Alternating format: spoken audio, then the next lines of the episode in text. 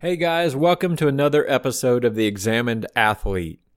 I'm Clay Reichenbach. Well, this is another giant episode for me. This is a wish list guest for sure. Today, one of the best storytellers in Major League Baseball history sits down to share his wisdom, his journey, and a ton of fun and a ton of humor along the way. My guest today is Lance Berkman. Lance is a six time MLB All Star. He's a World Series champion. He's been named Comeback Player of the Year. He's one of the greatest switch hitters in Major League Baseball history. And he's a member of the Houston Astros Baseball Hall of Fame. He's also been named one of Forbes magazine's most generous celebrities, and he is the current head coach at Houston Baptist University. If you have time, I suggest you Google Lance Berkman and check out his career stats. Review them for a minute before listening to this episode. His production, his numbers for over a decade in Major League Baseball are incredible. They really are. But that's not the point. That's not why I'm asking you to check them out. I want you to remind yourself of what a giant of the game Lance was and how successful he was.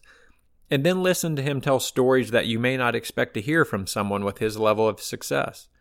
Stories about dealing with nervousness, feeling like he never arrived, not enjoying Major League Baseball, and dealing with some incredibly difficult times even well after he established himself as a star. Lance has done so many interviews over his career. My goal here was really to give you guys some stories and some perspective that you might not have heard before, and I think we largely accomplished that. We hit the highs of his career, we hit the lows of his career, we shared a whole lot of laughs. And Lance is someone who is incredibly comfortable in his skin, regardless of the room, which we get into in the podcast. And I certainly appreciate him sharing space with me for a couple of hours. Lance, thanks for your time, bud. Thanks for the laughs. Thanks for the stories. Thanks for the honesty. Ladies and gentlemen, the great Lance Berkman. Guys, before we get going, I just want to remind you if you like what we're doing here, please subscribe to the podcast. Please share the podcast. Subscribe to our socials at Examined Athlete on Instagram and Twitter. We're much more active on Instagram, but either one works to keep up with what we're doing. You can check out more about the show at www.examinedathlete.com. And there's even some merch there if you want to support us everywhere you go. I can promise you this we appreciate your support. We appreciate the kind words. We appreciate the feedback. Your support, your kind words, your feedback will absolutely never go unnoticed. I promise you that. Thanks, guys.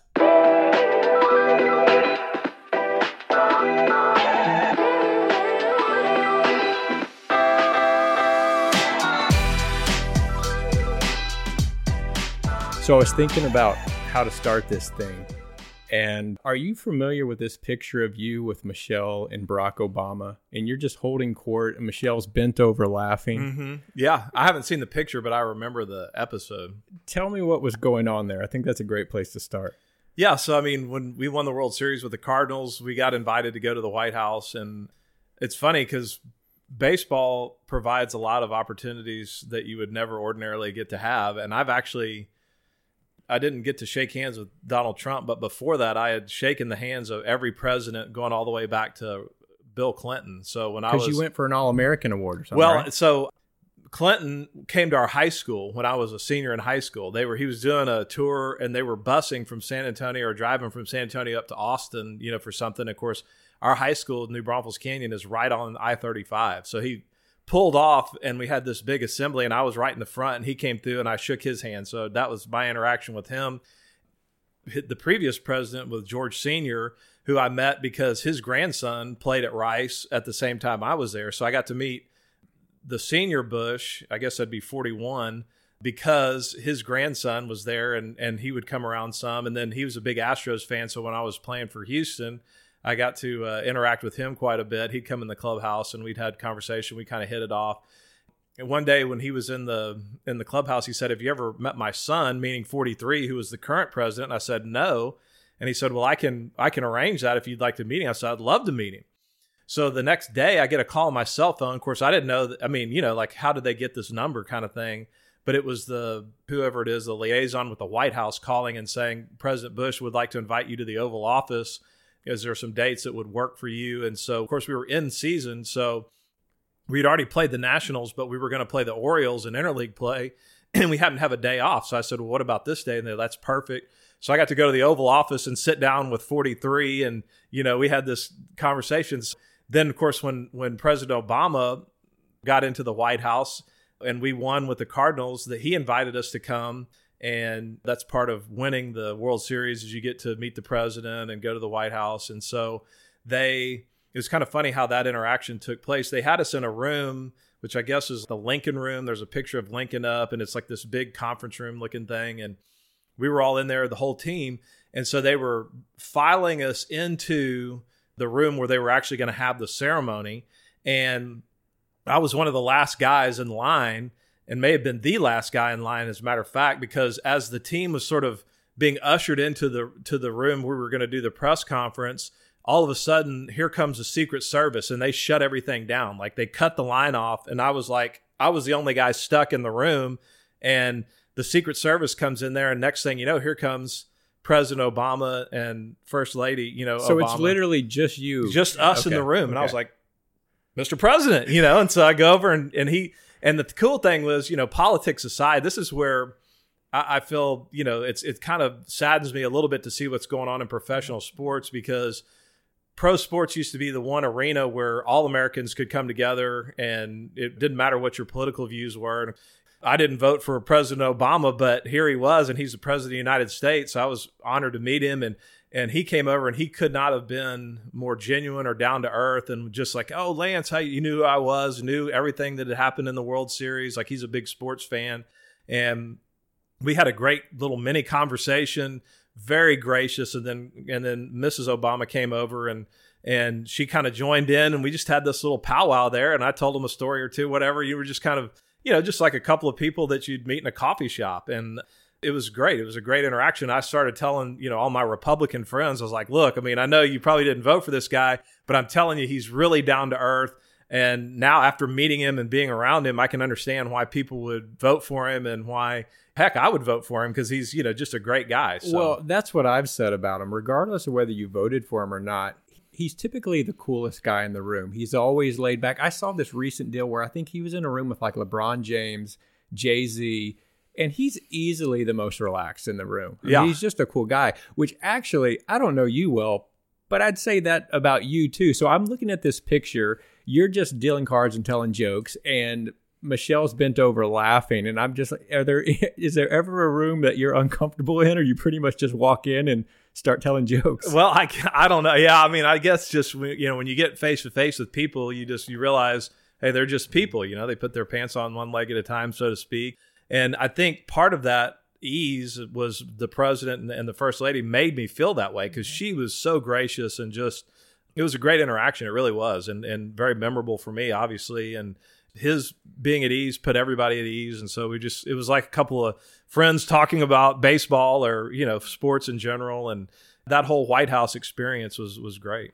Well, let's go back to the beginning. So I know you were born in Waco, but you grew up in New Braunfels. Kind of walk us through that. Where did you grow up? What was your family like? Are you an only child? No, I have two sisters. Two They're both sisters. younger. I'm the oldest. We actually, so I was born in Waco, lived there till I was about six years old. Then we moved to Austin, south southwest Austin. Grew up, played at Oak Hill Little League. Lived there till my I went in my freshman and sophomore year to Austin High.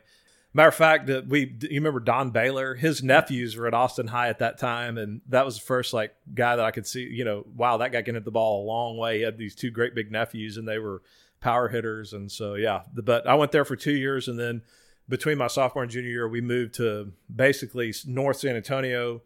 But the district was weird, and I ended up in New Braunfels Canyon High School. So, and I know your bat, your dad was a gifted ball player. He introduced you to the game. I take it. Yeah, he did. So he, I mean, I give two guys credit for kind of making me into the player that I ended up being. My dad would be the first one. He's got me started playing and swinging the bat properly and teach me the fundamentals of the game and all that. And then, of course, Coach Graham, when I got to Rice, is one that really helped me mentally get tougher.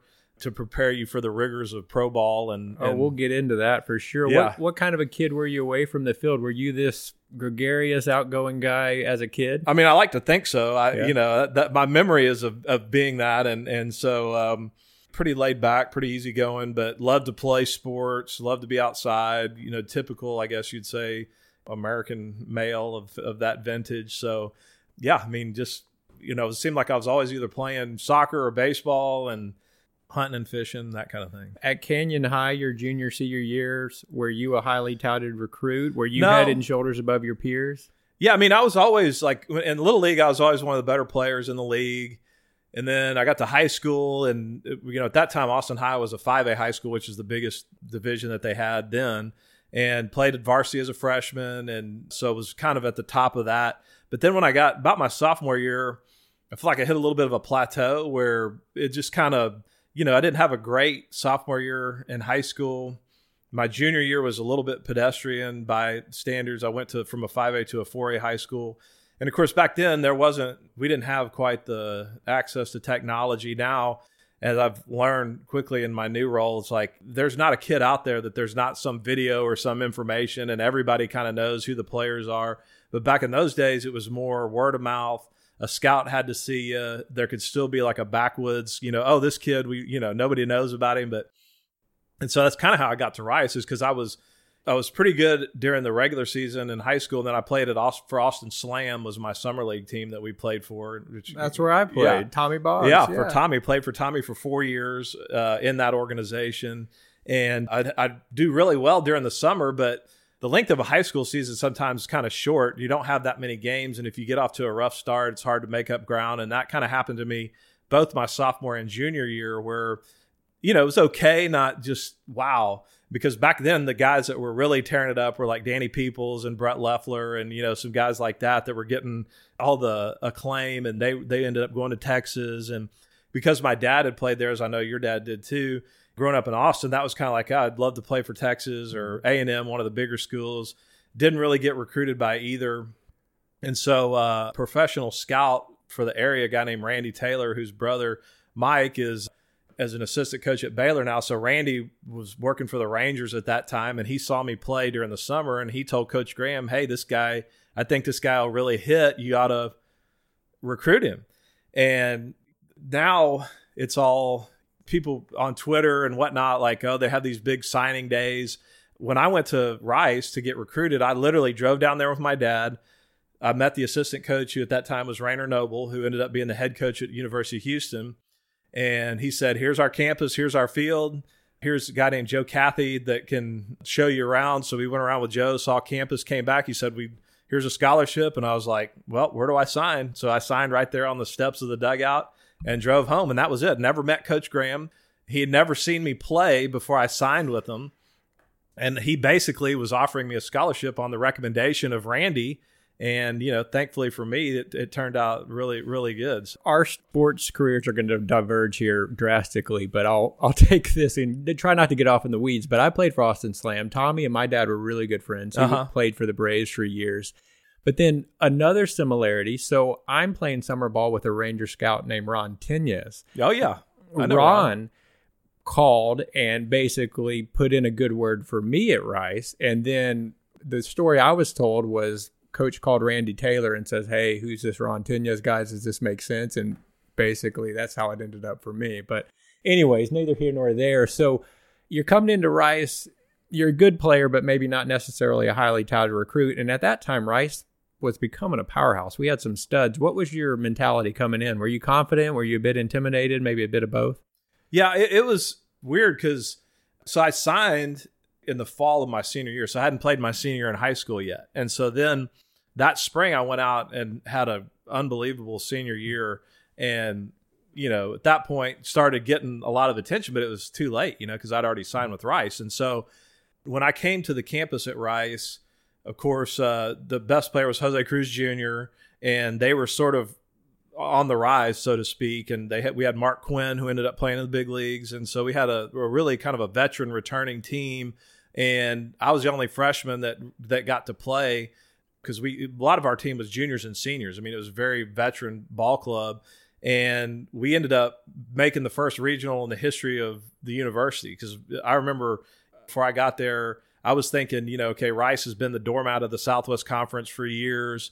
I felt going in like I had a pretty good chance to play because they were just, you know, it wasn't Texas, it wasn't A&M. They didn't have kind of the superstar guys, with the exception of, of Cruz Jr., who had I'd ever even heard of. So going in, I felt like I got a I got a decent chance to to play and had a pretty good fall. And and I think I, I don't really remember much about feeling intimidated or how I just I just remember feeling like, hey, you know, I, I feel like I've got a decent shot here and had a good fall. Went into the spring as a starter in the outfield, and Coach Graham, I had a pretty rough patch. I I remember my first game in college was at San, uh, Stephen F. Austin, so we go up there to play a doubleheader. I think I went 0 for 4, struck out a couple times, and then we came home. We played Southwest Texas, now Texas State, got a couple of hits, but then I went 0 for 17, and I was not. Then I remember just panicked, like I'm going to lose my starting spot. You know, the, this is Division One baseball. It's kind of a you know the game seemed fast, and I remember Coach Graham, and one of the few times that he ever showed any sort of affection or, or, offered a kind word. I was walking during practice one day and he put his arm around me and he said, Hey man, you know, you're our guy. You can hit. We're to, you know, don't worry about it. We're to stick with you. And he kind of turned me loose. And, and then I, I started hitting after that. It was like it kind of took a burden off of me. I joke around with him now because he was like, you know, the only reason I said that is because we didn't have anybody else. Like you, you had to play, and so that was one advantage of going to a school, a smaller school with, with that kind of an opportunity is I, I had a chance to fail and then recover and then ended up having a really good freshman year after that. So that's kind of how I, I, I just feel like it was as I started to get success or, you know, have success, the confidence started to build. And, you know, like when you, I had a similar experience when, when I first got called up to the big leagues where the game – seems fast, but in the back of your mind, you're like, I know I can do this. Like it's not overwhelming to me, even though there is an adjustment that you recognize that you have to make. Always in the back of my mind, I thought I can play at this level. And I remember thinking that when I went into college, like I saw the pitching, I, I thought in my mind, you know, I can hit that. And and so while there was some struggle and some uncertainty, at the end of the day, I feel like I had a sort of a deep seated confidence where I knew that I was going to be okay and just kept working and you know and and that's the key is just you try to get a little bit better a little bit better a little bit better as you're moving up every year. And then you know we all know guys that were really good when they were 13 or 14 and then they don't quite make those adjustments and they top out. You know they plateau. I know you probably played with a lot of guys. I know i did. Where at little league. I was like this guy's going to the big leagues right out of little league. And then next thing you know they don't even get to play in college because they just they kind of plateaued. So for me i was never at that time i was never like the top of the heap in terms of acclaim or anything like that, reputation, but I just felt like I kept getting a little bit better, a little bit better, a little bit better, and then you look up and all of a sudden, you know, you're you're knocking on the door. Well, what I tell young players, it's similar to your comment about Obama is once you get in the room, they're all just people. I tell young people, you're always going to have that insecurity, but then once you get out there on the field, you start realizing they're all just people. For me, it was seeing guys like Vinny Sinisi hit, who was taken in the first round with the Rangers before I got there, and then going, okay, I can, I can hit batting practice with this guy. And yeah. Then, and we also had had to make the team against the best college rotation in the history of baseball. But I always tell people that you're going to feel that insecurity, but then the moment you get out there, these are all just people. They make mistakes just like you, and you can play with them what I want to do, you mentioned Coach Graham. I want to tee you up a little bit and let you go to tell some favorite memories about Coach Graham. You can go wherever you want to go. The one I that sticks out in my re- memory is the "There Is a God" story. Oh man! Um, but go wherever you want to go, and then maybe we'll exchange some Coach Graham stories. Well, I've got. I mean, there's so many. Coach, Coach, obviously legendary college coach, and what he was able to do and build at Rice is is phenomenal, considering the resources and you know, it's one thing to walk on the campus now and see Reckling Park and it's beautiful and all that, but like when I first came onto campus there, you know, our fence was chain link, the dugouts were you had to worry about hitting your head every time you went in the dugout. The stands were rickety. The locker room was across into the in the Autry court, like you had to run across an open field to get to it, and it was really small. My freshman year, our batting cage was in the concourse of the football stadium. Like we they they would string an old cage up in there and we'd go over there to hit.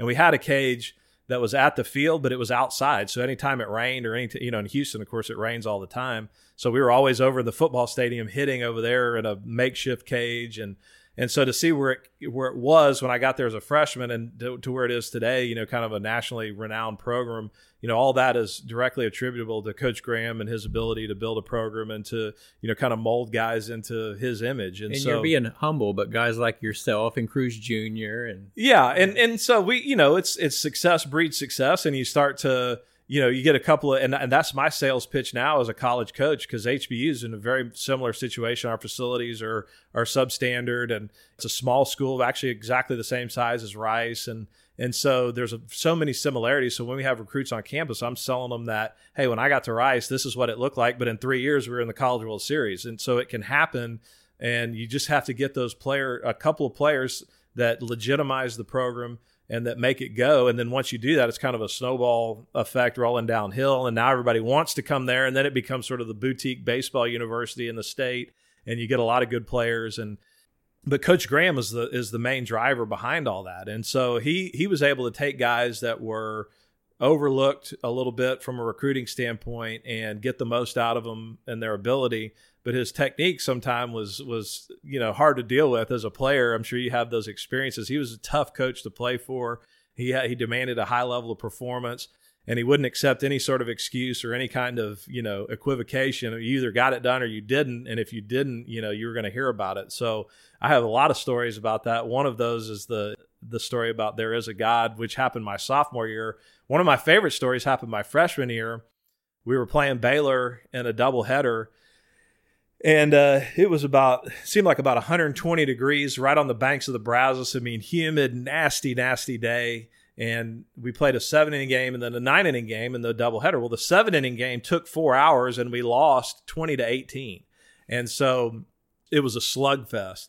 And the play that lost the game, or the the series of events that lost the game for us, is when my freshman year I played left field, but we had a first baseman named Paul Doyle who was also a pitcher. So when they put Paul into pitch, they would bring me in to play first base. So they that's what happened later in the game.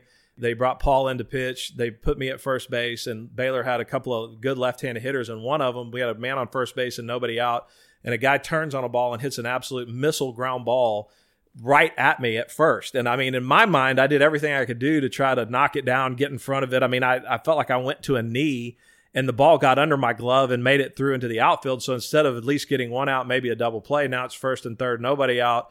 That was the winning rally. They ended up scoring a couple of runs. We lose by a couple of runs. So after the game's over with, he gets us all down the right field line and he puts us in a group and he's going around and he's, you know, starting to yell at guys for lackluster performance. And I had actually had a really good day at the plate. You can imagine we scored 18 runs. I think I had three or four hits and maybe drove in four or five runs. And so I felt like I was safe, you know, because I did my job as a hitter. And as you know, like when when Coach Graham got in those modes with the team, you kind of wanted to be on the front end of that because by the time he got all worked up and to the back end, you were really going to get it. So he was almost done. You know, we were getting ready to play that second game, and I'm thinking, okay, I dodged a bullet here. Like he's going to forget about that play. And all of a sudden he goes, and Mr. Berkman. And I was like, oh gosh. and I'm sitting Indian style in the front of the, the little huddle. And he got kind of the, you know, he was, he was riled up, but then he got into this like almost psycho calm mode where he was kind of like psycho laughing about it. yeah. And so he's like, Mr. Berkman, he goes, have you ever read the Scarlet Letter? Kind of everybody was looking around like, Scarlet Letter? What in the world's this got to do with anything? He said, well, for those of you idiots that haven't read it, he said in the story, there's a woman and she commits adultery. And so the townspeople get together and they get all of her dresses and they sew a big red letter A on the front of all of her clothing because when she walks around, they want everybody to know that she's an adulteress. He said, Well, Mr. Berkman, I'm going to petition the NCAA and see if they'll let me sew a big red letter C on the front of your jersey because you're nothing but a coward. and then he goes on from there about, you know, not making the play and being afraid of the ball. And of course, I'm like, you know, Indian style, and I put my head down to try to duck some of the wrath, he got down on a knee so he could scream up into my face, you know, up under my hat. And I just remember him like almost on all fours, you know, yelling up at me. And, and so and then I was like, man, we still got to play a nine inning game, which fortunately we won. But, you know, he did that kind of thing all the time where you just take one play and you know make it make the whole game about that one play and, and well you had to learn to play under pressure for coach graham no doubt about it. And the story that everyone still loves to hear for me is uh, we were playing fresno state at home three game set. Their friday night starter was a guy named matt garza. You may remember he oh yeah. pitched for years in the big leagues. And our Friday night starter, my friend to this day, I talked to him this morning, is a guy named Eddie Degerman, who was one of the best pitchers in the country. And so packed house. Fresno, I think, won a national championship two or three years after I left. They had a great team. And their leadoff hitter was a very fast guy, liked to bunt, but not a great hitter. And we always had detailed scouting reports. And before the game, don't let this guy bunt. Don't let this guy bunt. I play third base. His second time up, I just have my head up my butt and he bunts and I don't have a chance. And so I immediately get ripped from the game in the middle of the inning. Coach is just ripping me in the dugout. I just go kind of tuck my tail, ends up kicks off a big inning. And anytime Eddie pitched, there were 20, 30 scouts there watching Eddie pitch. And so at the end of the game, I'm trying to make my way to the locker room really quickly. And he says, Reichenbach, down the right field line. So he takes me down the right field line and he just gives me a, a chewing like I've never had before. But it culminated with him going, Eddie Degerman's your best friend, isn't he? And he goes, Well, you know what? You ruined his career and that was the that's the nice version you ruined his career did you see how many scouts were there and so i'm 20 years old and i'm going like yeah yeah i, I guess i ruined his career and i can remember i go back to our apartment we lived together and i knocked on his door and i'm all apologetic and eddie's just like you know whatever you know move on and so the next day i have no interest in playing i'm just thinking there's no way i'm playing i got pulled in the third or fourth inning walk into the locker room and sure enough i'm in the lineup and so I'm like, all right, well, I go through batting practice, I go through in and out, and I'm coming back in to put my jersey on while Fresno's taking their in and out. And I'm getting dressed, and Coach Taylor, our assistant, comes in and says, Coach Graham wants to see you in his office. And I thought, at the time, I'm thinking this is going to be a okay, slugger. Let's put yesterday behind us and move on. You know, we got a big game today, and it, it was not that. No. I got 25 minutes of just the worst chewing I ever had gotten, and he knew how to get at you too because he knew i didn't care for this but he would always go to your dad was an all-american at texas and they didn't want you why did i want you i can't believe it and just crushing me there and so finally he says leave my office and i go and i put my hand on the door and he says one more thing you make one more mistake for rice university and you'll never put on a jersey again That's that yeah. sounds exactly like something he would say. And and so I literally walk out the tunnel, and the team's already on the field. So I leave his office, walk out the tunnel. The team's on the field. I pick up my jersey. I run down to third base, and I'm just praying, "Do not hit me a ground ball. You hit me a ground ball, I was going to kick it." And I only got one ball that day, and it was in the first inning. And I remember it because it was odd. They got a runner on second with two outs, and he stole third base, which is odd in baseball. And Danny Lehmann, who's now coach for the Dodgers, comes up throwing, and he short hops me and I pick it and I get the tag down. And Danny runs up. He wants to give me a high five. And I look Danny in the face and I said, Danny, I needed that ball in the chest today. And he was just like, gave me the weirdest look ever. Like I needed that ball in the chest. And sure enough, I figure things out and he takes full credit for that year turnaround on this like horrific chewing. Oh, yeah.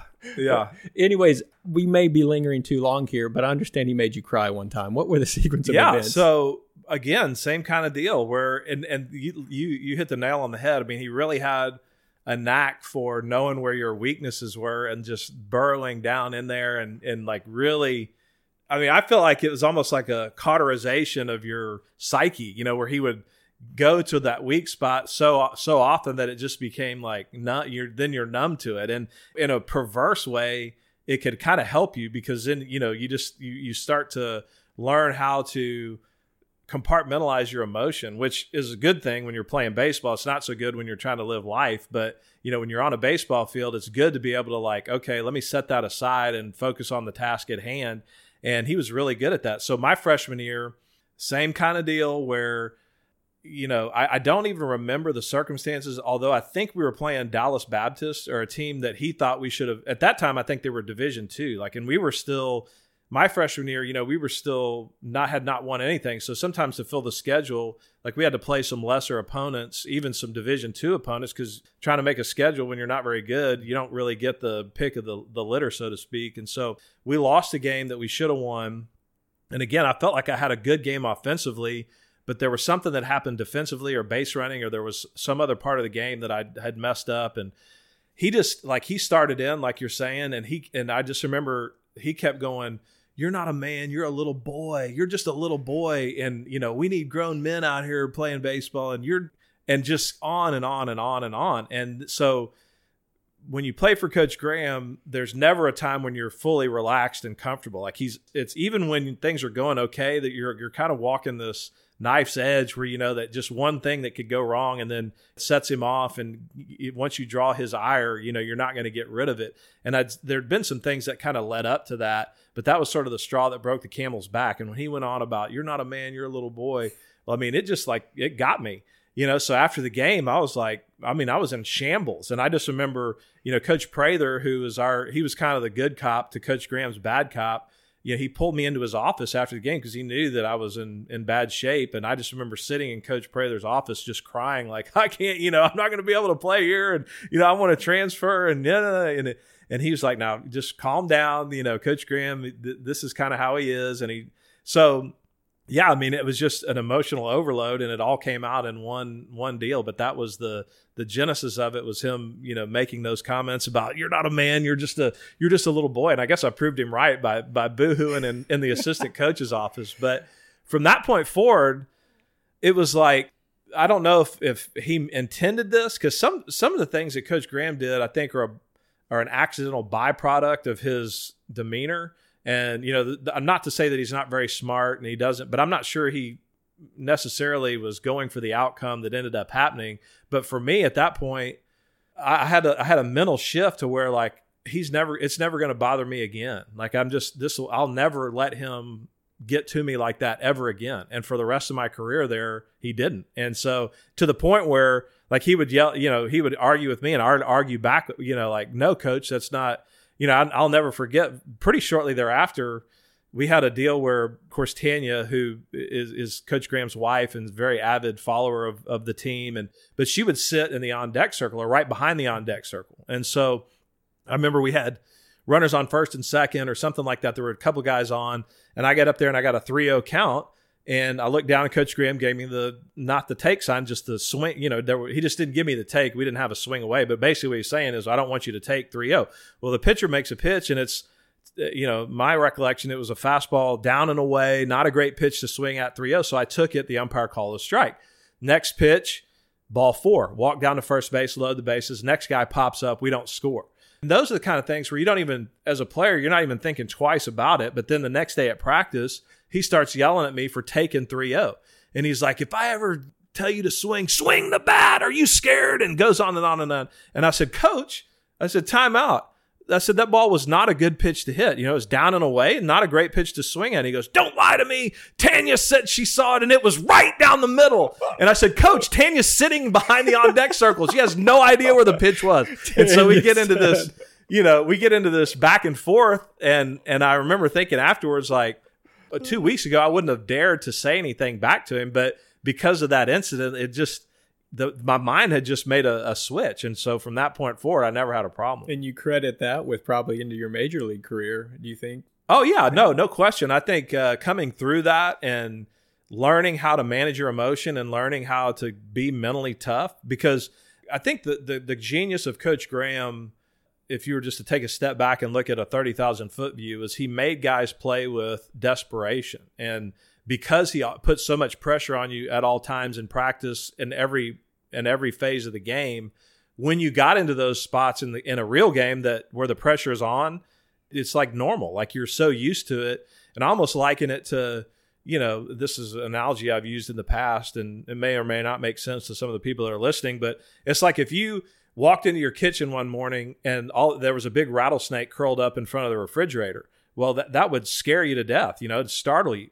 But if every morning of your life you walked in and the same snake was coiled in the same spot and you, would get used to it it's like oh yeah there's that snake you know it would it would lose its ability to startle or to scare because you're so used to it and coach graham did the same thing like he put so much pressure on you at all times where there was never a break that when you got into that spot in the game, it was like, well, I mean, this is how we live. I mean, we just, we're Well, there. I think his standards were so high. You alluded to that because to add context, everyone I know has stories similar to this. And we were winning 90 to 95% of our games when I was there. I Yeah. mean, we barely ever lost. It was, but it was, we're not, we're not going to let up. And I had a podcast with Philip Humber recently, and we talked about this. And the, I used to get asked what made Coach Graham successful. And the thing that I landed on was, believing that you were supposed to win no matter who was in the dugout, whether it was Fullerton or Vanderbilt or Texas. And it may not have said on paper we were supposed to win. You believed it. You believed you were supposed to win. And like I said, even when we were losing maybe 10 games a year and winning 50, it's still those 10 games you were going to hear it. To do you one better, I was playing against U of H, runner on third. I was at 3 0 intentionally our take sign was this and i could see he only went one hand signaling me you can swing. And i took the ball. 3-1 i singled in the runner.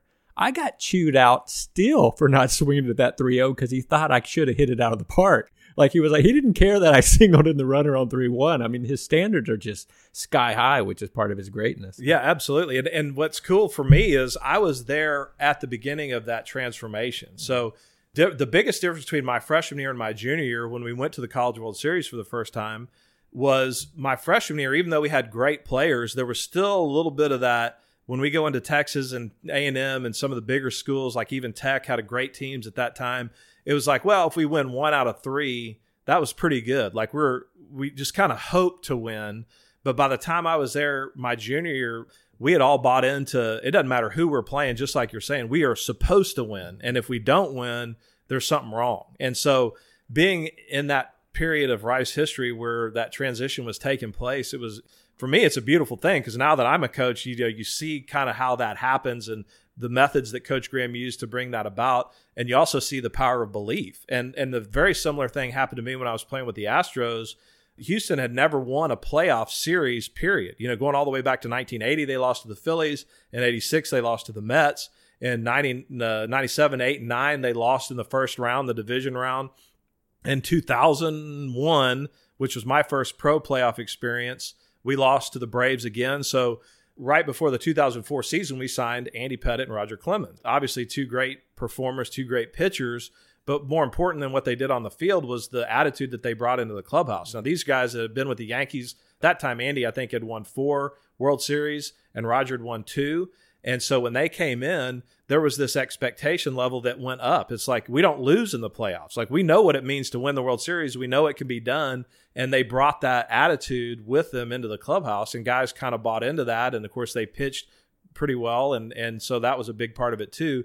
But we get into the to the first round against the Braves, who'd been our nemesis in 2004. We go to five games and we win. We win the first playoff series in, in Astro history, largely because of the mindset change that we had those two guys coming over. And then, of course, the next year we made it to the World Series for the first time in, in franchise history. So believing that it can happen, changing that hope to belief, or I should say hope to like knowing, like we're supposed to win. To Not- confidence. yeah, it's a confidence.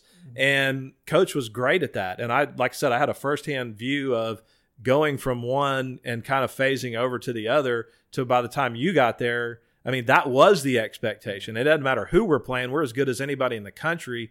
And to be able to have your team buy into that is, is a big thing. So eh, we lingered there for quite a bit, but that was fun. But in 97, you have arguably the best season a college hitter's ever had 431 average, 41 home runs, 134 RBIs.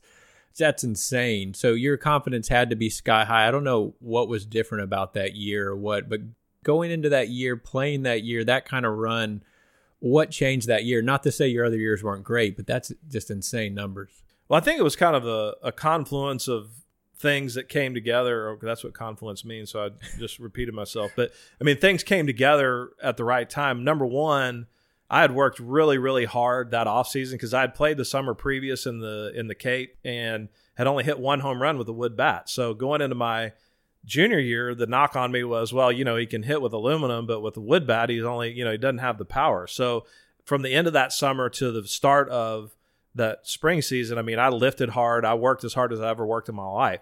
Second thing was we had the best bats that have ever been, you know, invented in terms of like just hit it on the sweet spot and the ball will go forever. I mean, those at that time you could use a drop five. We all used drop fours because the drop fives would dent too easy. So I was swung a 34 30, but the trampoline effect was in full effect. And then the third thing that people, nobody would remember, but Rice is a stadium where when the south wind blows, it blows in. So it's not really a, it's not really a hitter's ballpark and its dimensions are standard, you know, 330, 375, 400 with the wind blowing in. That's a big ballpark. When the wind blows out is when the wind blows from the north. And so that year we had an extended winter. And matter of fact, we couldn't get to campus to start the spring semester because of an ice storm that happened you know, very similar to the to the freeze that we just had in Houston this past winter. But we had something similar, and then the winter sort of extended. So we had a north wind. We had the wind blowing out for like half the season, which was unusual. So those three things sort of played into it became a hitter's park. We had the best bats ever, and I was locked in to the to the point that I'd never been locked in before because I'd worked really hard. And you know, at that time, you you kind of getting into your man strength, and I've got two years of college under my belt, and I'm not the least bit, you know, like I belong here. I'm I'm the guy that's driving this train kind of thing. And we had a great team. We had a great offensive team that year. So all those things combined, I think, to lead me to that year. So going into the draft, you're taken in the first round by the Astros. Obviously, your confidence had to be ridiculous, but I mean, maybe not. What were your goals, expectations? What was your mentality when you're coming into Major League Baseball? I didn't really have a whole lot. It was weird because again, at that time, you didn't I mean, the, the internet was just starting to come into use, and I remember the thing I remember about the draft was we were we were at Omaha and we had gotten beat by Auburn, which is another funny Coach Graham story. We, the guy that was pitching for Auburn was doing a number on us, and we had a great hitting team. And man, we we just couldn't figure him out. You know, he was nasty. And so we, I'd come back to dugout, and coach was like, "What's going on with you guys?" You know, and come to find out, it was Tim Hudson, and you know who won the Cy Young like three years later, and and I still give Coach Graham a hard time about. It. I'm like, yeah, you were yelling at us, and Tim Hudson's out there, you know, what guys pitching in the big leagues two years later. So anyway, we had been we we were sitting in a hotel room, and I remember not knowing. I knew that the draft was going on and I had no idea who was going to draft me. I hadn't talked to really many scouts. I thought I'd talked to the Royal scout; they had a number four pick, so I'd talked to them some. I talked to the Giants scout who had like a they had like the number seven pick overall, and so I just but I just didn't really know. And so we're sitting there before cell phones and all that, and the hotel phone rings, and I pick it up, and it's my uncle who is a computer guy and he was following the draft on the internet. And I, I, said hello, and he said, "Hey, are you happy to be staying at home?" And I said, "What do you mean?" He goes, "Well, the Astros just drafted you in the first round." And I was like, "What?" And he's like, "Yeah, you know that I'm watching it on the internet, which we didn't at that time. We're like, the internet, what is that? This guy's a nerd or whatever." But you know, the, the, so he said, "Yeah." And and my first thought was, "Well, they have Jeff Bagwell at first base. It's going to be hard for me to." You know, to make the big leagues, I better get my outfielder's glove ready to go.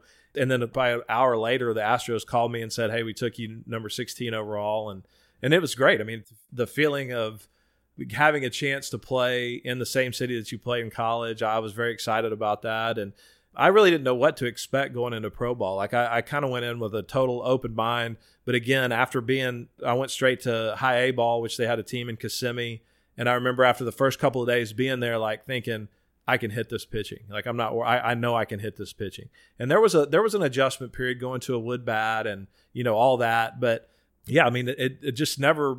And I guess I never really looked too far ahead. It's like okay, let me just climb this rung of the ladder and and and once I have this, then I can start to look forward to the next rung. You know, and I got you know started in Double A that next year, same deal. Like okay, I feel like I can compete here. Then I got called up to Triple A, and I had some success there, and then you know finally got the call to the big league. I so. think that's a great lesson too. Is focus what's on front of you. You get too far ahead, and then it typically doesn't end well if you don't end up meeting that expectation or that goal.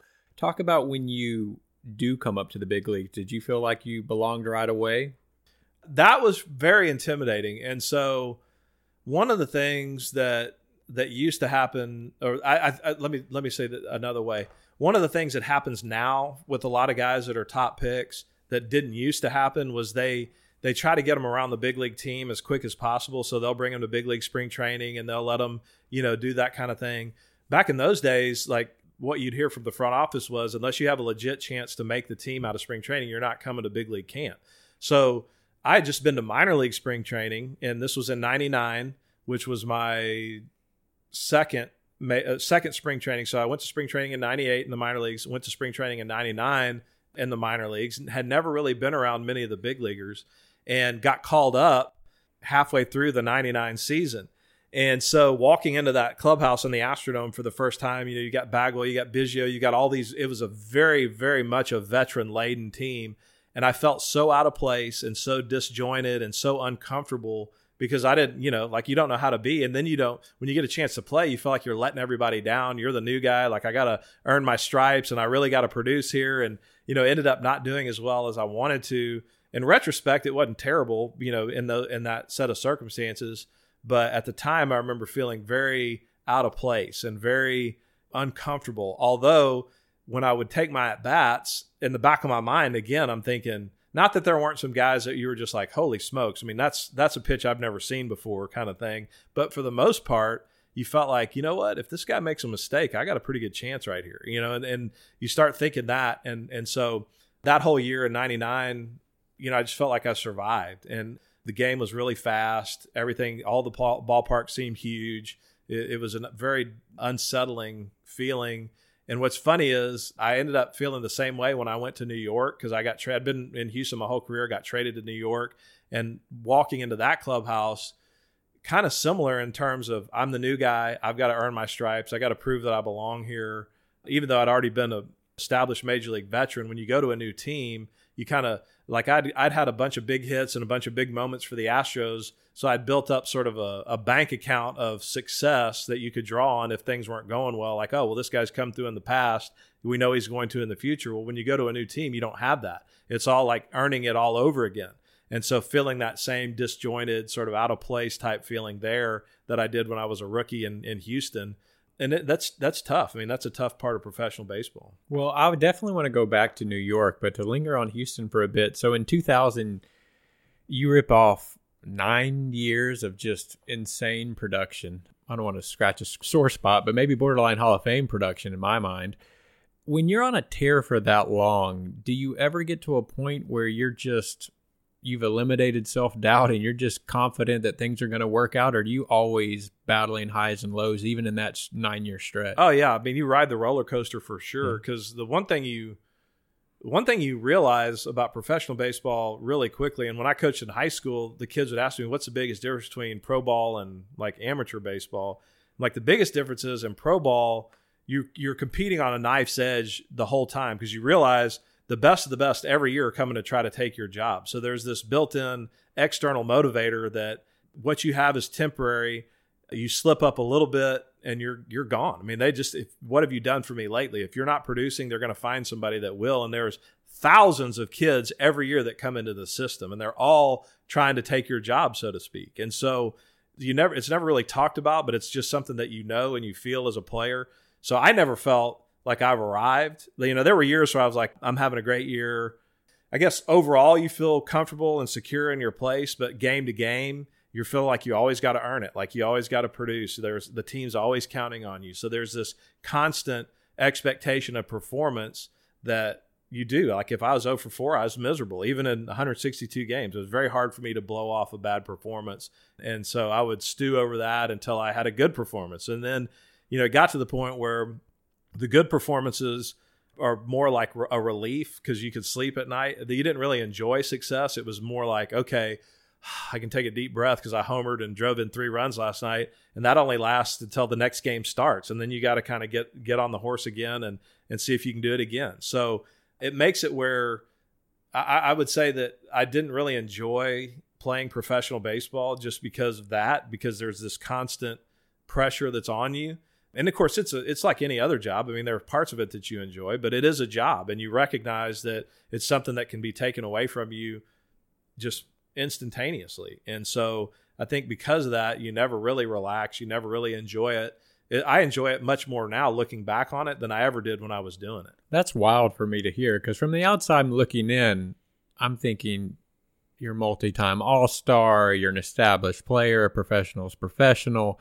I would have thought for sure you would have felt like you belonged and kind of, I don't know, got a little more comfortable now. But maybe that's uh, that's what that's the way you have to be to perform at that level. If you don't keep that pressure on yourself, you're gonna end up losing your job. You maybe think that. Yeah, I think I think there's something to the old inverted U hypothesis, which if you had any classes at Rice kinesiology wise, I mean you learn that you need a certain amount of anxiety to push you to the top of your game. Now, too much anxiety, you start to come down the other side. That's where that inverted U comes from. So you need a certain amount of fear to push you up, and then if it gets to be too much, you'll ride back down that other side.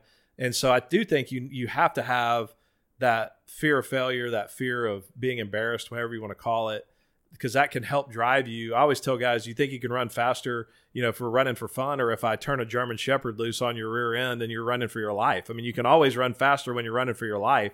And playing baseball at the professional level, at the major league level, feels that way. Like you're playing for your baseball life every day. And that's part of the the mental baseball is, is kind of death by a thousand cuts. It's not like football or basketball with the real physical demands on every game because you know the physical demands on baseball happen over a period of time. You get fatigued because you're playing so much. You don't have like that one impact like you do in football that takes you out. It's just like these little nicks and cuts that you get over the course of a season, and then you get exhausted. But mentally, it's really exhausting because you're having to be up for every night. I mean, you're playing literally every night. And some of the other sports, you know, you play, then you have a week of practice where you can kind of recharge mentally, and then you ramp up and you play again.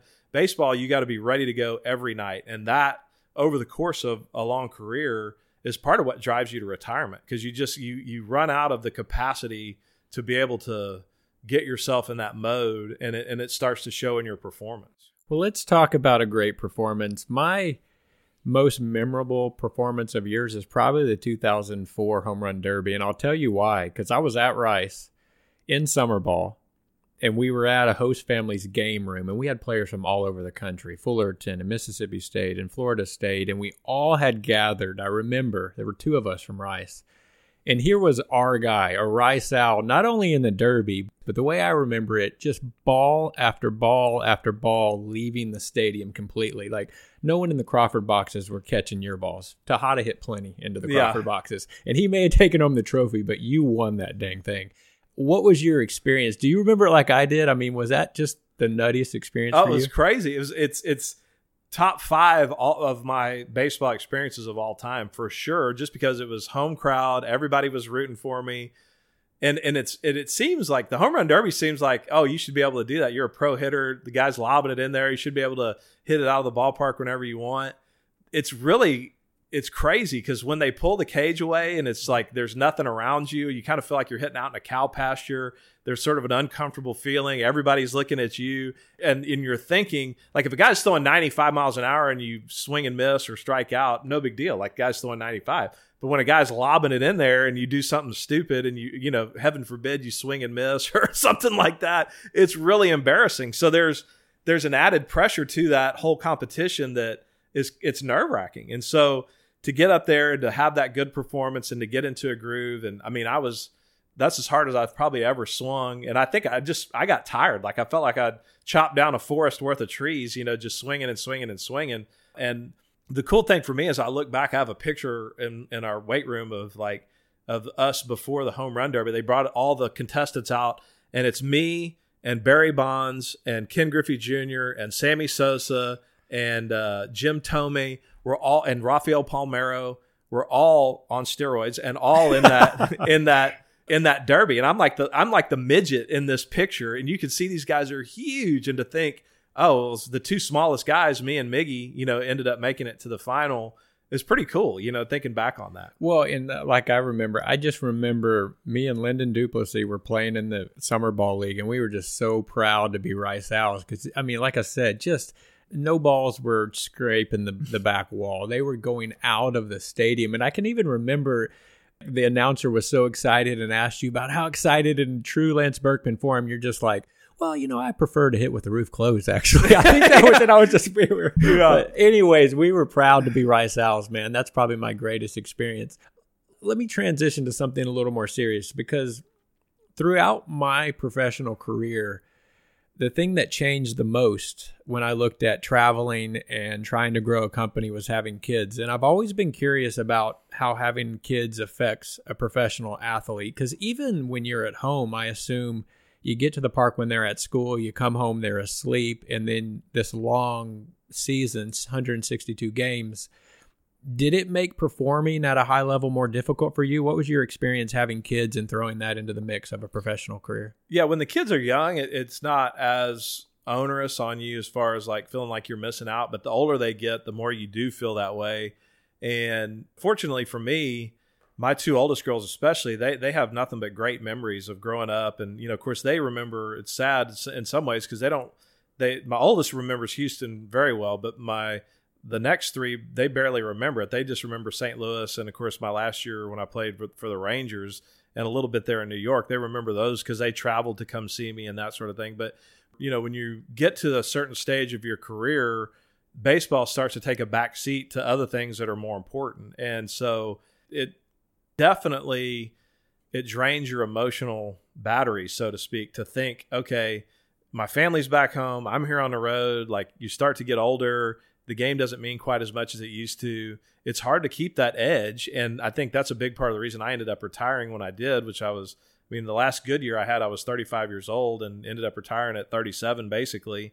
You know, probably physically had another three or four years left in the tank, but mentally and emotionally didn't have any because you get, I just remember, you know, thinking, sitting there.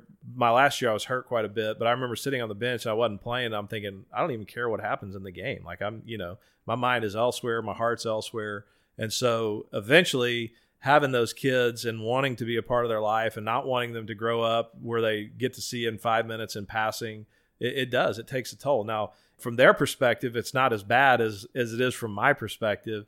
Uh, and I'm thankful for that. The girls are all have grown up well adjusted and they, they have nothing but good memories from my career. But there's no doubt, especially when they got older, that that was a big part of the pull away from the game for me. Yeah, I had a psychologist on the podcast a few weeks ago, and one of the things I said to her is I truly believe that dads missing out on their kids are missing out more than the kids that are missing out on their dads. It's the dads really that are that are missing out, and I've always been curious about that because I had I was trying to uh, take a company to Baltimore, and I remember I was so excited we were first trying to grow this company, and then we go and like day one of the trip, I'd be going all right, ready to go home and see the girls. And I was just curious if that's a difficult thing as a professional athlete. Yeah, for sure. Yeah. I mean, there's no doubt. But they, but they're excited. We're, we have the 10 year reunion of the St. Louis Cardinal World Championship team this year, and they all want to go. They're like, we want to go to St. Louis. We love St. Louis. You know, so they they have great memories of it. And the other thing too is they didn't know any better. I mean, when the kids grow up a certain way, it's like that's just normal to them. It's not like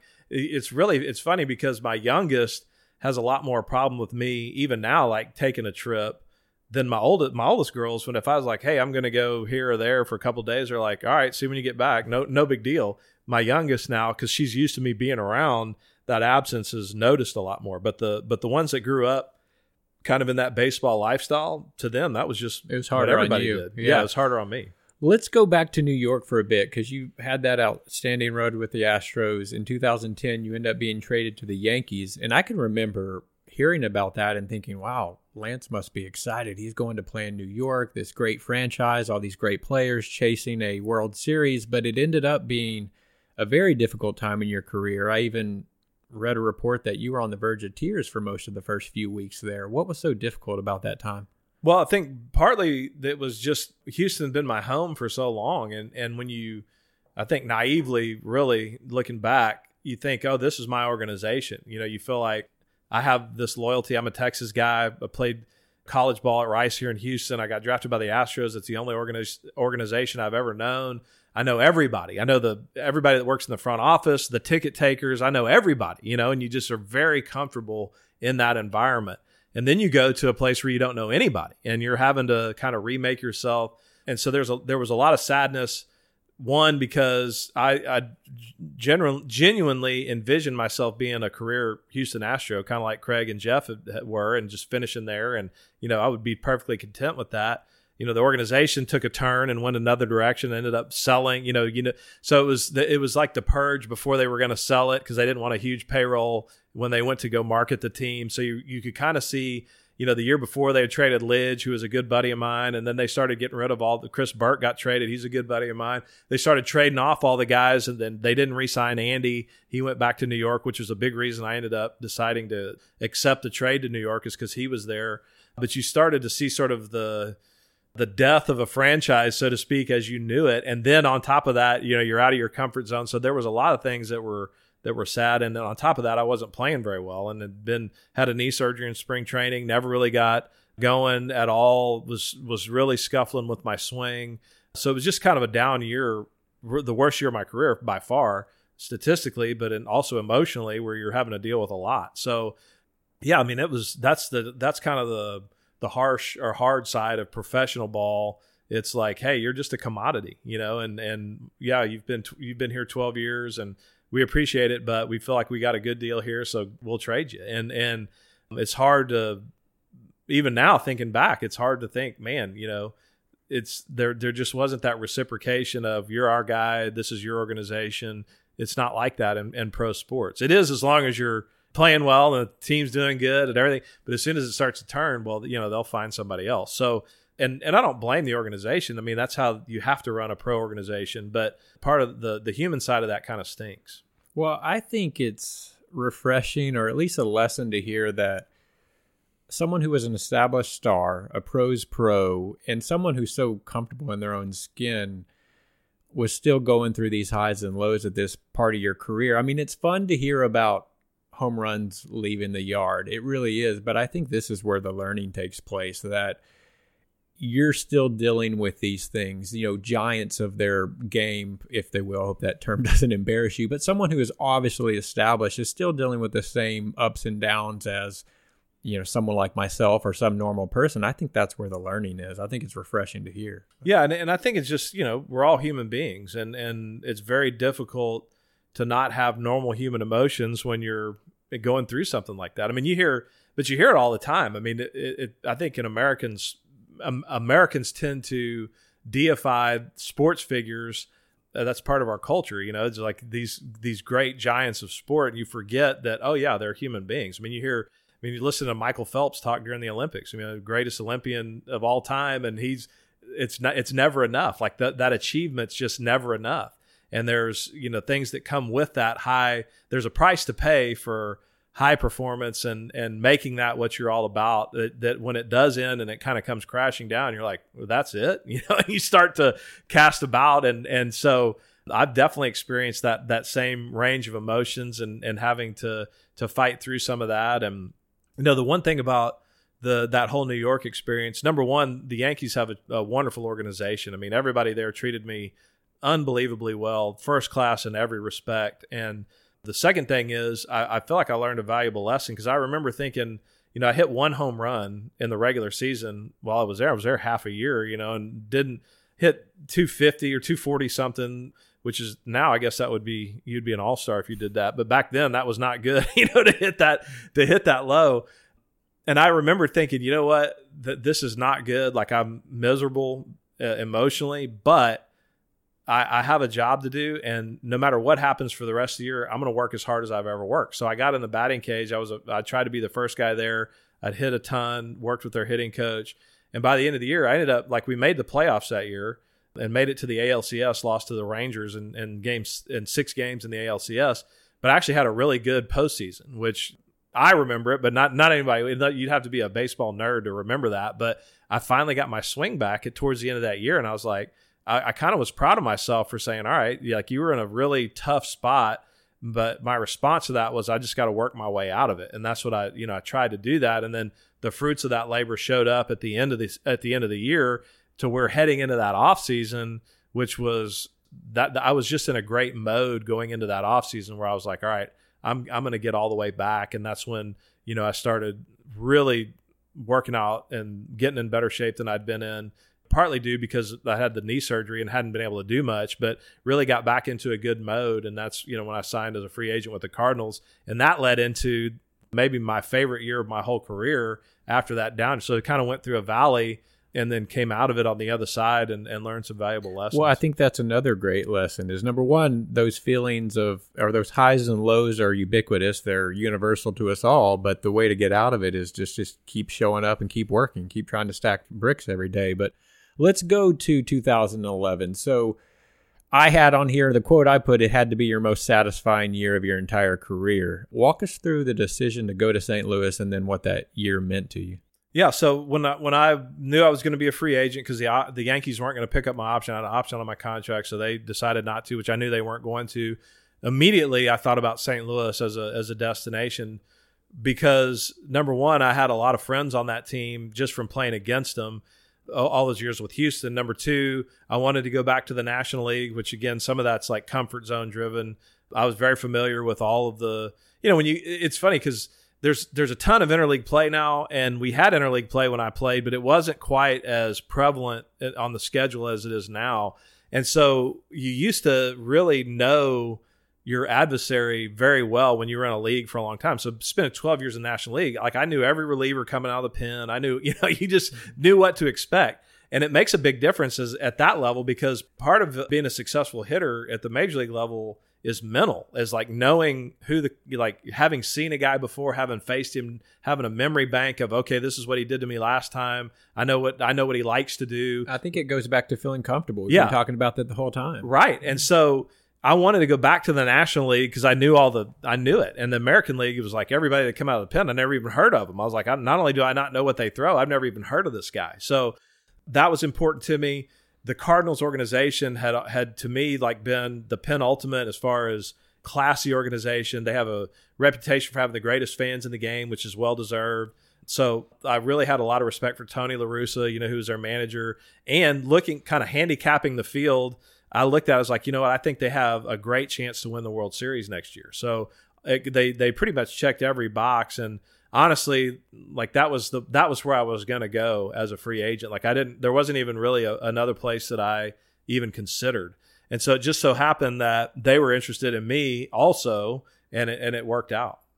Talk about nerves a little bit because I, I wrote down a quote here from you that you said if little kids knew what it feels like to play in a World Series, they would never pretend to play in a World Series, which again shocked me a bit that you dealt with some pretty bad nerves throughout your career.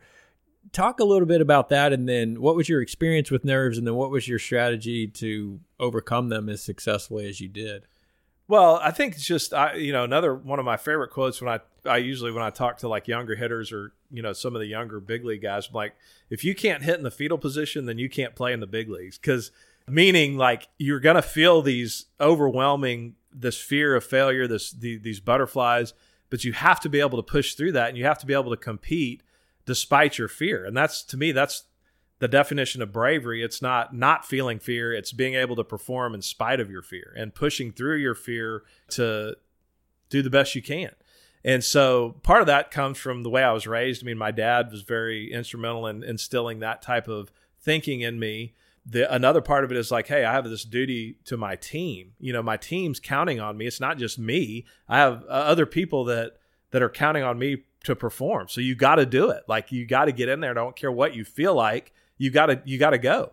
And so you just kind of learn how to again compartmentalize. We talked about it with Coach Graham. So you take that fear and I felt like I could channel that fear into concentration. So I would take this, you know, this energy ball that was in my gut and it was almost like I'd visualize pushing it up through into my eyes like where i was just so laser focused on what i was trying to do which to me that's I, how i teach kids how to you know how do you hit in a big spot? Well your focus is supremely important. Most guys when they get into that situation they're thinking and looking at too much. Like they're seeing the crowd they're seeing the defense they're seeing everything and you really got to you got to narrow your focus on the job at hand and i use that negative emotion to try to channel that concentration to just the ball. Like I'm just going to get a good look at the ball. And if you can do that, then you, your training sort of takes over. You know, you've taken thousands of swings. If you can narrow your focus on the ball, your body knows what to do. So you're going to have the right reactions. And that's kind of how I was able to manage some of that. But another thing I tell people is, you know, I'm a, I'm a Christian. I believe in prayer. And so uh, I have a couple of funny stories about like prayer. You know, people ask me all the time, well, how does that work? You know, if this guy's praying and you're praying and y'all are playing each other, who does God honor? Like who wins? Well, going all the way back to to my Astro days in 2005, we were on the precipice of the World Series for the first time in Astro history. If you're Astros fan, you'll remember the year before we had lost to the Cardinals in seven games, you know, and they went to the World Series and got beat by the, the Red Sox. Well, the next year we're back in the same situation, but we're up three games to two, uh, and we need to win one more game to go to the World Series. And we were playing in Houston, and Chris Carpenter was on the mound for the Cardinals, and we were down two to one in the seventh inning and I hit a three run homer to put us up by two runs and six outs away from the first World Series in, in Astros history. And I remember I was at first base and I started praying. I was like, Lord, if you just let us get these last six outs, I promise in the post game press conference, I'll give you all the glory. Like the first thing I'll say is, you know, I want to thank my Lord and Savior Jesus Christ and, you know, the whole deal that athletes do. It's like, I'll do that. I promise, you know, just let us get these last six outs. We get three outs, no problem. We go, but we don't score in the in the bottom of the eighth. We go out there for the top of the ninth. We need three outs. Lord, just let us get these last three outs. I'm making this deal with God. And so we get two outs, no problem. David Eckstein comes up. We get two strikes. We're one strike away. People are starting to like, you can see they're going to charge the field. And in my mind, I'm like, well, should I let them carry me off on their shoulders? You know, I'm like, like I'm going to be the hero. And this is amazing, Lord, but I'm not going to forget my promise. And so then next thing you know, he rolls a single through. And if you're an Astro fan, you know what happened. Jim Edmonds walks on four pitches. Albert Pujols comes up. He hits a three run homer that trumps my three run homer, puts them up by a run. The place went from pandemonium to dead silent in a heartbeat, and it was sickening. I mean, literally everybody wanted to throw up on the field. I Oh, remember. I think that was Lidge, right? That had to be yeah, tough on Lidge, he gave up the homer. Oh, that was tough on him. And so I could, I, it got so quiet, I could hear Albert's spikes digging into the dirt as he rounded first base. I mean, it was crazy. And I thought, Lord, that's not the deal, you know? so we go in after the game's over with. And of course, we're devastated. We're sitting around our locker and somebody flips on the TV. And who's in their post game press conference giving God all the glory for his three run homer was Albert. And I was like, Dad gummit, you know, God, you, you answered his prayer, not mine. But it taught me a valuable lesson in that you know, God doesn't need me to get glory for himself. He can use whoever he wants to. So part of that was humbling and how that ties into to your initial question is fast forward, you know, six years back in the World Series or trying to back in the playoffs. We ended up winning game six in St. Louis. We went to the World Series, got swept by the White Sox. That was that story. So then now now I'm right here in in the World Series and we were playing the Rangers who had a great team. And uh, our four hole hitter that year was Matt Holliday. So that year, the normal everyday lineup was Albert Pujols hit third, Matt Holliday hit fourth, I hit fifth. And so Matt had gotten hurt in a game in the playoffs. And so his hand was bothering him. So Tony came to me, La Russa, and he said, Hey, I'm going to hit you fourth behind Albert instead of Matt. I'm going to flip flop you and Matt in the lineup. He's not swinging the bat too well. He's got a hurt hand. Okay, no problem. But that meant that because I was hitting behind Albert, who at the time was the greatest hitter on the planet, that they weren't going to pitch to him. They were going to make me beat him in classic baseball fashion. So we get into that game six where we have to win. We have to win game six and seven because the Rangers were up three games to two. Game six, we're down two runs in the ninth inning. You know, Albert gets on, I get on, Freese hits a triple. We score two runs, we tie the game. We go out there, top of the 10th. Josh Hamilton hits a two run homer to put them back up by two runs. And so now we've overcome one two run deficit. The chances of us doing it twice in back to back innings is almost zero. And I'm thinking, well, you know, the Rangers deserve it. They have a great team. Uh, you know, but I looked up at the video board after the homer and I realized that I was coming up sixth that inning, the bottom of the 10th. And I thought, oh man, here it is. And so I had been praying as soon as Tony had told me that I was going to be hitting behind Albert. I started praying. I was like, Lord, if I have a big at bat, just don't let me be overwhelmed by the situation. Let me be focused. Let me be calm. Let me be able to compete with the ability that you've given me, and whatever the outcome is, let me be okay with it. And that was my prayer. And we'd had, I'd had plenty of time to pray because we had an off day, we had a rain out, and so we had like three full days. And literally, I'm constantly thinking about this and praying. And so, sure enough, we go in. We're down by two runs. First two guys, base hit, base hit, bunt them over. We score one guy. We got a man on second base with two outs. Albert comes up, first base is open. They intentionally walk him, and I'm like, "Oh gosh, here it is." You know, and I, knew, I mean, was, this is my time, and so I'm in the on deck circle, and I remember feeling like just super ner- as nervous as I've, ever, as I've ever been, and that was what made me have that quote. Like if you if a little kid knew what this felt like, they would never never play it. They would never wish it on anybody. But as soon as I took the donut off the bat and I started walking up to the plate, it was this calm just descended. I mean, I felt so calm so focused, like so relaxed, just in the moment. And there's no doubt that God answered that prayer. You know, so here I was the first time around in a big spot, and I'd prayed other times on the field, but these two stories sort of illustrate you know, I, the kind of prayer I think God honors versus the one that is just selfishly motivated, like, hey, I just want to make sure I'm getting all the glory, versus this, the, the prayer this time was much more humble and just like, Lord, don't let me be overwhelmed by this. Let me be able to relax and focus and and just compete. And he, there's no doubt in my mind, he answered that prayer. I ended up getting a base hit, drove in the tying run.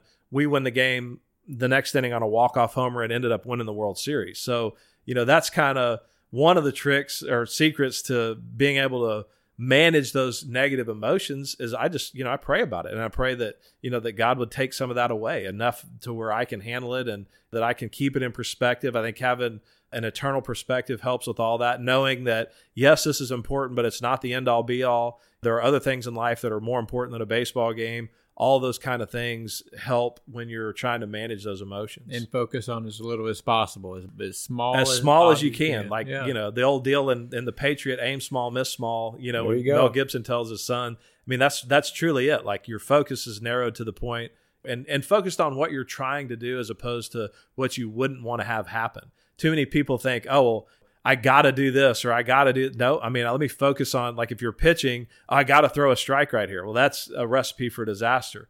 Let just relax, see the mitt, throw it through the mitt. I mean, just what you're focusing on is a big part of of success. And you know, having that good perspective, like you know what, this is an athletic competition. It may not go my way, and you know, and the sun will come up tomorrow. Well, I, am mindful of your time. I've got two more questions for you to wrap this up. One's kind of fun, and then we'll end on a more serious note. So hoping to draw one more story out of you here. What's the most embarrassing moment of your professional career? There was uh, several times when I forgot how many outs there were. So I tell another thing I'll tell young players is you you have to have a fake injury in your bag of tricks if you want to play in the big leagues. And so the story behind that is we were playing in Baltimore. Andy Pettitte was pitching this when I was with Houston, and so I, would had knee surgery. So then this was in 2005. So the I missed the first month and a half of the 05 season because I'd torn my ACL playing flag football in the offseason like an idiot. And so I'd missed the first month and a half.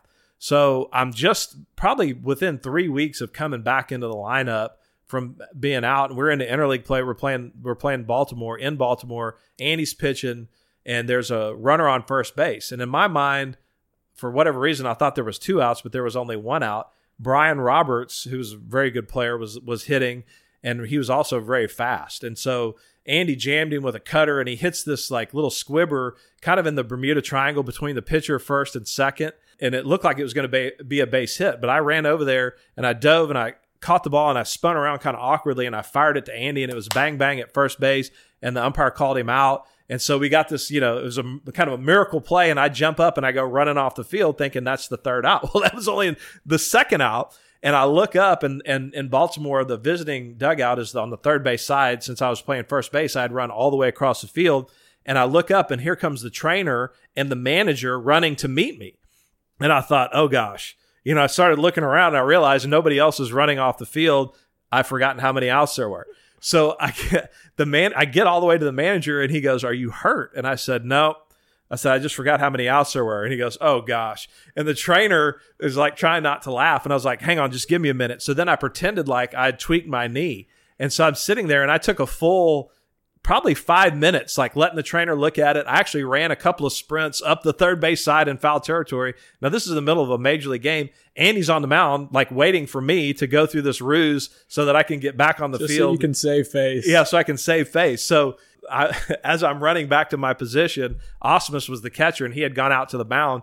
And he said, "Hey, uh, you know, are you okay?" And I was like, "Yeah, I just forgot how many outs there were." And he was like, "You're an idiot." You know, I just remember that as I'm running back to first base. So that was one of the more embarrassing things that happened to me as a big leaguer. Yeah. Well, let's end it on this one. I've heard you describe what made your career successful or what made it great, and it's not the award. So, what made your career great? What made it successful when looking back?